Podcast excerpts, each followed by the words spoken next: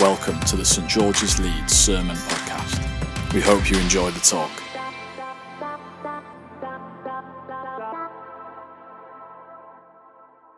This evening, we are thinking about the first few chapters of Exodus. I don't know how many of us here have read Exodus, are familiar with it. Um, the title of this book, as we have it now, uh, the Greek version, uh, is just the word for the first few words of this book um, the road out of. Um, these are the names of the people who went out of Egypt.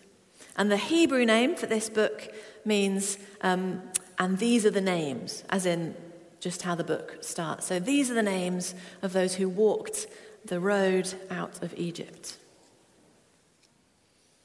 And uh, although biblical scholars and archaeologists argue about various aspects of Israel's exodus from Egypt, uh, many agree that the, exodus occurred in some form or other, what we're reading about here. So the question, did the exodus happen, becomes when did the exodus happen? And there's a couple of camps for that. Um, and then a question that follows for us as followers of Jesus who trust the Bible as authoritative and as the big story of the world and us and God, we then ask, well, what was the Exodus for? And so, as I've been looking at this um, series and thinking uh, with the other uh, preachers about it, there's been a number of things and books that have helped me. One is this amazing commentary called The Abiding Presence, which is my Lent reading, and it's by um, an Old Testament scholar called Mark Scarlata. And uh, he helped me think about this as we go into the book of Exodus, and it's how we read scripture a lot together in church is that we're reading Exodus in this series in its final form, concentrating on the theological meaning of the story as it's been handed down to us by the sacred authors of Scripture. And the Exodus, uh, Scarlata says, with the rest of the Pentateuch, the first five books of the Bible, is history created for the sake of theology. That doesn't mean it didn't happen as we understand history now, but it has a purpose. So the events are recorded through the lens of divine human relationships, and particularly the relationship of God and Israel. So we're now going to be hearing it as the salvation story that it tells us. And we'll be looking at the whole of the book together. And again, he says the theological intent of the authors, their motivation, was to inspire later generations of Israelites to obedience, trust, and hope in the God who is faithful to his covenantal promises. And that's the same for us. That this is to inspire us to obedience, trust, and hope in the God who is faithful to his promises. So the book of Exodus has 40 chapters. There are 40 days in Lent. So you could choose to read Exodus one chapter a day throughout Lent and you would have read the whole thing. You could read or listen to two chapters a day and you will have listened to it. Yeah, it's not a trick question. Or you could read three chapters a day and you would read the whole thing three times once, twice, three times in Exodus. Uh, so I encourage you to do whatever um, works for you, but at least once through this Lent. And some of you will have seen from our small groups that um, we've got this book, The Way of the Desert, that journeys through Exodus, focusing on the desert wilderness times, which is often what we don't focus on when uh, this is preached on in churches, as a focus for thinking about almost the first Lent, the Exodus in the desert, and then reflecting on Jesus in the desert later. And so, as we read Exodus together, uh, for me, it's helped me to think about it a bit like an origin story. I don't know about you, but we love origin stories in our time, uh, often in superhero films uh, to varying degrees of success, I think. There are some great ones, and then some ones we think they shouldn't have bothered making it. Uh, but we relate to them on a human level, and we see the story repeated in humanity. And often, the more specific that story, the more universal it seems to feel to us. So, we know that Exodus was written as a living word to God's people, so that it has relevance for us today. And for those of us who follow Jesus, we also read it through the lens of Christ, the new and fulfilled promise of God. So for the church, Exodus is almost the divine origin story of the freedom we have in Christ. But we'll also be careful during this series to read it in its original context too, not just jumping to Jesus, but taking in the Jewish roots. Lots of you will know that I am a fan of the Bible Project, and it's a really good way of getting into the Bible. Lots of videos online and podcasts. Um, and they say the Exodus event, when Moses and Aaron led the Israelites out of Egyptian slavery, is referred to more than any other event in the Torah, the first five books of the Bible, as the primary way to understand God's nature and character. So, as we read this book together, this account, we are reading with the other readers and writers of Scripture. And we read it in Lent not by accident, but remembering that Jesus, after being baptized in the River Jordan and in childhood making a detour through Egypt, was led into the wilderness for 40 days and 40 nights at the beginning of his public ministry. Likely, he was praying and fasting and meditating on the book of Deuteronomy, on the teaching of Moses. We can uh, think that because of the responses he had to temptation in the wilderness and the scripture that he quoted.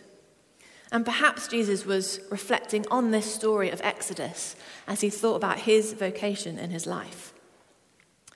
So, an origin story needs a main protagonist. So, we have Moses. So, we're going to meet the character of Moses who we just heard about. And one thing to say in this uh, book is that Moses is not chosen to lead God's people out of slavery because he is extraordinary and amazing and skilled. We don't even really know why it's Moses. But we do know from Scripture that God seems to work through the particular and the specific. For the good of the whole, he chooses a few and he blesses the whole. But we see that Moses' experience does give him a unique perspective to see God at work. He knows the world and the lens of the Egyptian ruling powers. It's been his home in his childhood. And then he knows the Hebrew people, his people, that he grows up to realize that he is part of. And we also see that although we meet Moses as a baby, this story covers the whole of his life. The first part, when he's in Egypt, he uh, reaches about the age of 40. And then 40 to 80 years, he's in Midian, in the desert, in the wilderness, thinking and processing who he is, called by God. And then it's in his 80s that he leads people in the Exodus. So if we're here thinking now, I'm in my 20s, I'm in my 30s, you know, what, what do you want me to do, God? Where to go now? Um, think about Moses. Uh, think about your first, you know, 30, 40 years. Might be God preparing us for stuff and building us to be more like Him.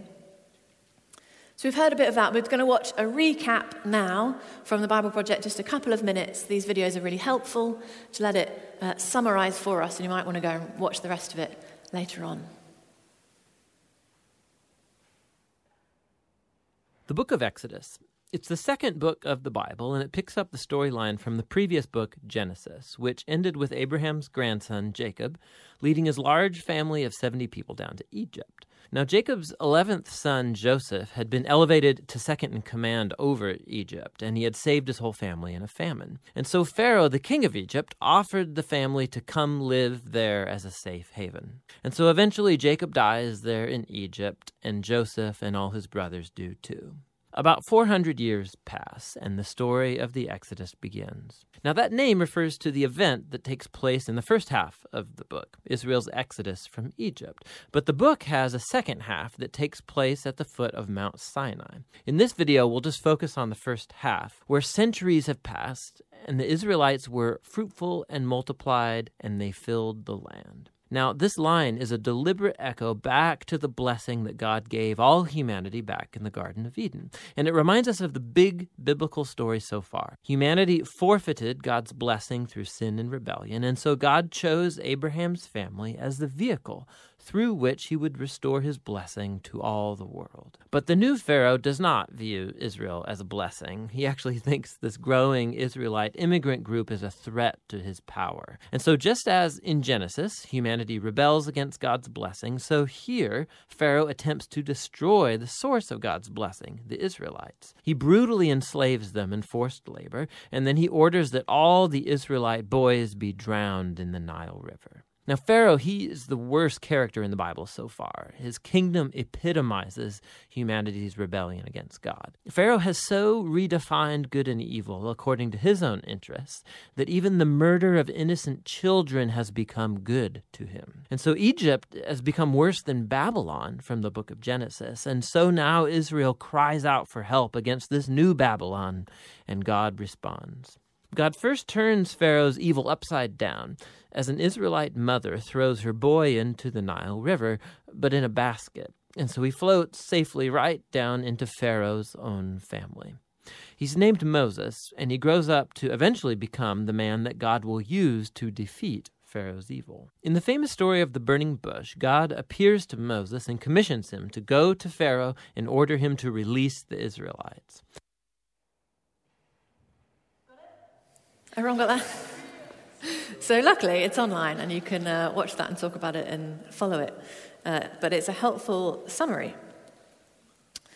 So we meet Moses at the beginning of this book, and we're going to meet Yahweh, God, personally, in a little bit. Uh, and as I've been reflecting on the person of Moses, it's easy for us to read books like this from Scripture and think Moses, a big biblical hero, one of the greats, um, picked by God, amazing without delving into their life and how human the Bible is uh, and what their life was like. Um, and I think in our culture now, I wonder whether you agree, but I think we are increasingly interested in and opening, open to understanding ourselves and how we've been shaped and formed by our experiences, our childhood, good or bad things that have happened to us. And we are arguably better at talking about mental well being. Um, I've been listening recently to a great podcast called The Diary of a CEO. Don't know if you've uh, listened to it at all. Uh, with uh, Steven Bartlett, who's like a 30 year old self made millionaire, uh, kind of techie business guy. And he interviews people who we might think are significant or are self made um, with quite an in depth interview. There's a great one with Romesh Ranganathan, the comedian, uh, recently. And actually, for an interview, he listens really well. He asks interesting questions and they dive into what has helped them become the person that they are. And I think Moses would be an excellent guest on this show. He's the kind of guy that they would talk to because he has this uh, troubled, difficult childhood and upbringing, and then he becomes this person used for amazing things by God. Uh, and in a book that looks at Moses through the lens of leadership, strengthening the soul of your leadership, it's a great book, it just comments uh, on how Moses was this human character with human experiences. And we heard in that passage, uh, Moses is born into a time when it was really unsafe. Uh, Pharaoh was out to kill the young boys uh, because they threatened his authority. He was uh, arguably abandoned by his mother, even though it was to save his life. He was found and adopted by Pharaoh's daughter, and then, in a twist, was cared for by his birth mother and sister. Um, and so uh, the author here says even though this was a fairly happy ending and one that contains a lot of evidence of God's grace, it's still made for a convoluted childhood by today's therapeutic standards. While it's good to be careful not to go too far in imposing our contemporary meanings onto ancient texts, we can at least acknowledge that Moses' early childhood experiences were quite traumatic by any standard. He lived between two worlds and he was not fully at home in either. Moses probably had a bit of a chip on his shoulder because he always had something to prove. And we see in that passage that we heard, uh, Moses' processing and anger came out in the worst possible outcome because he killed someone in his anger. And so we meet Moses, the man, later on, um, after he had had solitude and time away from his upbringing in the desert, away from the limelight. And it was a key part of Moses dealing with his past. In that time of solitude and then meeting others away from his background, and later on we hear the person uh, called Jethro, who was uh, his father in law, uh, who helped him think about things. Moses settled down with himself and later in God's presence in that solitude. And I think we need time to do that ourselves. And we can identify with Moses, maybe. It's why we spend time here each week in God's presence. And we can do that every day, whether alone or in groups. It's a good chance in uh, Lent to reset that. By the time Moses returns to Egypt, having wrestled with and questioned God five times as to whether he was the right guy for the job in the next few chapters, Moses has integrated his experiences into his life with God and with others to now go forward in who God has made him to be. I've been reflecting on this with our stories and our experiences, learning from Moses. Because we all have origin stories, we all have experiences, hurts and offenses, damaging things, really good things that happen to us and around us. And those things in our lives, I think, at best, we are able to empathize with others and understand that all of us have origin stories and that speaking about them in helpful places, processing our experiences, is really helpful and healthy as we seek to mature as people. We take responsibility for ourselves and God in community, and we reckon with ourselves, knowing our strengths and weaknesses, looking to surrender ourselves to God and serve others. And our culture, I think, is open to that now. But at worst, I think if we remain in the center of our big story that we are living. Our stories and our experiences can almost, and even our difficult experiences, can almost become idols. And we'll read about idols later in Exodus. That we go over and over, that we share broadly without thinking wisely where we're taking them to. And that maybe even become excuses for how we later behave. I want to be clear when I talk about this that if difficult things have happened to you and around you, God knows and sees and cares, and so do we. It doesn't mean those things were sent from God or that they are okay, they're justified to happen because um, they might work out in the end.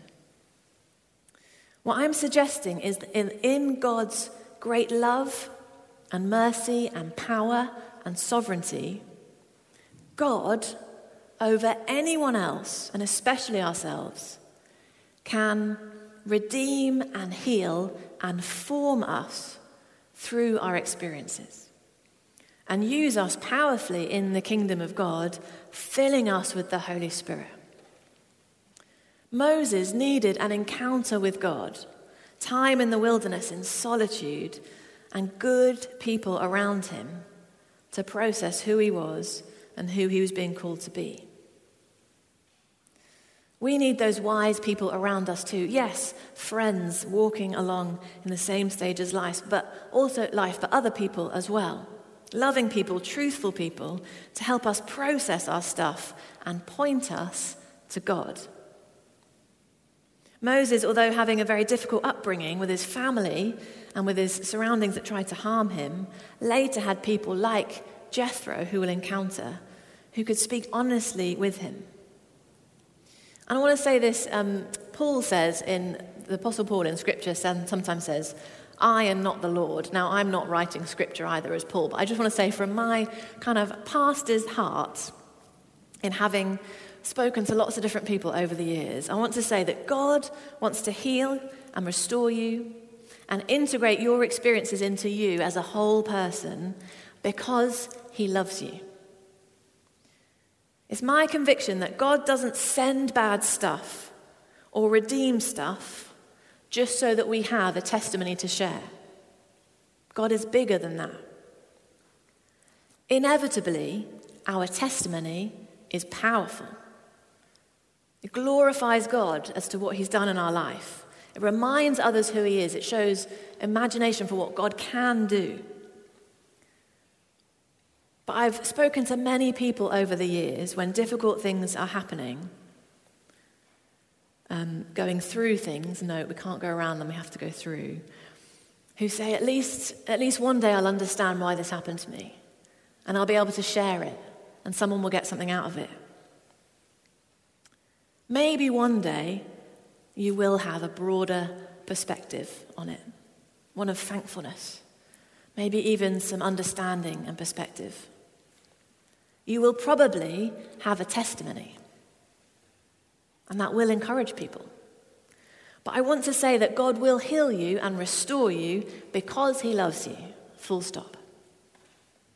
Because He is Yahweh, the personal promise keeping God who we encounter in chapter 3, whose nature is to heal and redeem and restore and pursue you in love. The testimony is a bonus, it's fruit of God's kingdom at work. And of course, God, in His mercy, will use it if it's right to share it in the future. But it's not the end goal. Relationship with Yahweh is the goal. And Moses had this. He's called a friend of God, someone who spoke to God face to face towards the end of his life. But he also needed an encounter with God. So we're going to hear uh, a few verses of the next chapter now in Exodus 3 and just hear what happens to him that he stands on holy ground, that he knows God's presence is around him, and he learns God's personal name. Thanks, Jonah.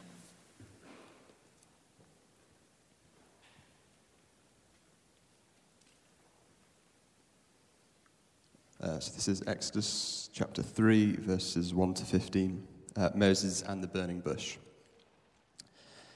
Now Moses was tending the flock of Jethro, his father in law, the priest of Midian.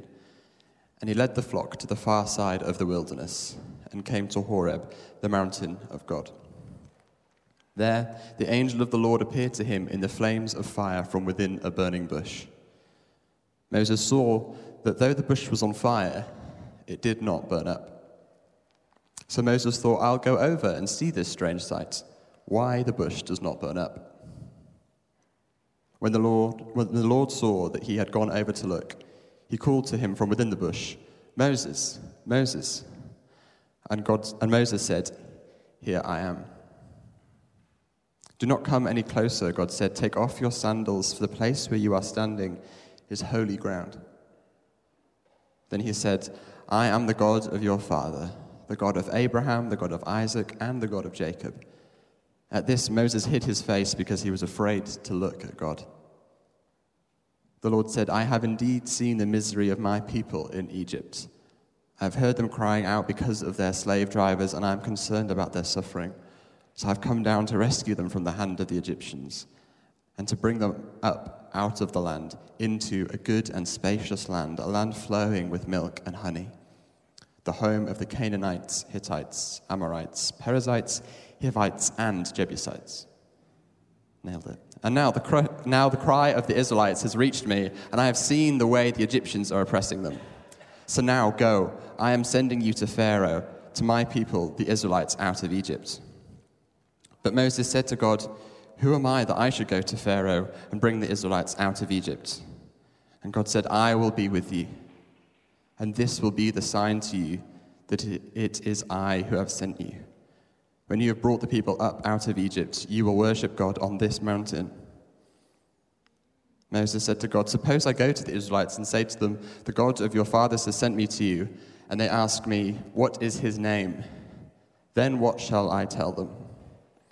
God said to Moses, I am who I am. This is what you are to say to the Israelites I am has sent you. God also said to Moses, Say to the Israelites, The Lord, the God of your fathers, the God of Abraham, the God of Isaac, the God of Jacob, has sent me to you. This is my name forever, the name you shall call me from generation to generation. This is the word of the Lord. Thanks be to God. So we've met Moses, we've heard his story, his early story, and how he then responds to God's call.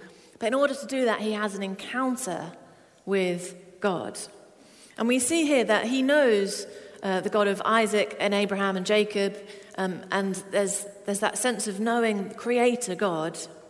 Um, but until now, God has not revealed his personal name and character to his people. And when Moses is wrestling with God and says, How will they know that you've sent me? Um, what's your name? God says, God graciously reveals who He is and says, I am who I am. Which is kind of like a mic drop thing, isn't it? It's just like, Who are you? I am. I mean, that would be weird if people did it to us now. Um, but names, particularly in Scripture, communicate the nature of a relationship. So we wouldn't call just any older man dad. That'd be weird, right? Yes, your nervous laughter indicates it'll be weird. Or we wouldn't meet someone and after the first time of meeting them, give them a term of endearment or a nickname. Um, but here we learn God's personal name, Yahweh. We've already sung it this, uh, this, this evening. So, God, we use God a lot in our culture and across the world. That's not God's name, uh, just like um, it's a title. And that comes through in the word Elohim or Lord uh, in Hebrew in the Old Testament. Just like human is a category, but it's not a name. And so that, that we get Yahweh from the uh, consonants of Hebrew that spell that name. It's how things are spelt in Hebrew. And this name is connected to God's covenant promises with humanity. It means I am who I am, I will be who I will be. It's a statement of being and existence without qualifiers. We often sing in um, What a Beautiful Name, that worship song, You have no rival, you have no equal. There's no mention of source or origin. God, Yahweh, is. And he wants to be known as the God who listens to his people, we heard, and who acts to bring about freedom. So we now know God's personal name. Later on in the Gospels, Jesus refers to himself multiple times by the Greek version of his name, ego eimi, which means I am who I am, identifying himself with the very presence of God. And we learn in the New Testament, as Jesus teaches his disciples to pray, that Yahweh's name would be holy. We pray it in the Lord's Prayer, we'll pray it in a moment. And that to honor Yahweh is to act and live and trust in the character of God, to display God's character in the world. And as we go through this book, um, we won't outline it all now, but you will see origin story and spoilers, guys. Spoilers for the plot. Uh, Jesus is the new Moses. Jesus becomes the new Israel, the people that don't reject God and go into the wilderness, um, but follow through. Jesus is the very presence of God, Yahweh, in person. Jesus is the great high priest, and Jesus is the sacrificial lamb that we will later read about in the Passover. Even in Moses' early life, there are then echoes of that in Jesus' life. This is our origin story of freedom, and the more we delve into this, the more the New Testament will come to life as well. So we're in this period of Lent, and in a moment we will share communion together, uh, which recalls this story of freedom as well. We've met Moses.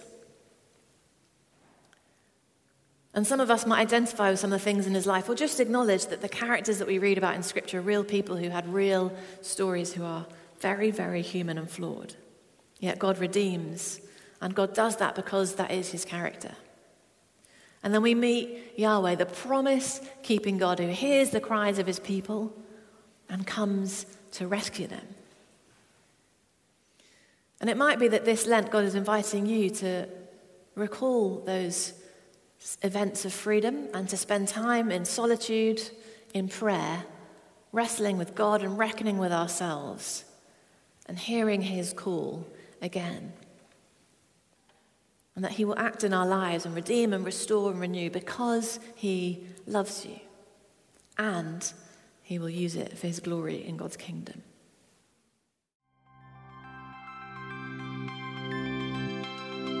Thank you for listening to the St George's Leeds Sermon Podcast. For more talks or information, visit stgs.org.uk.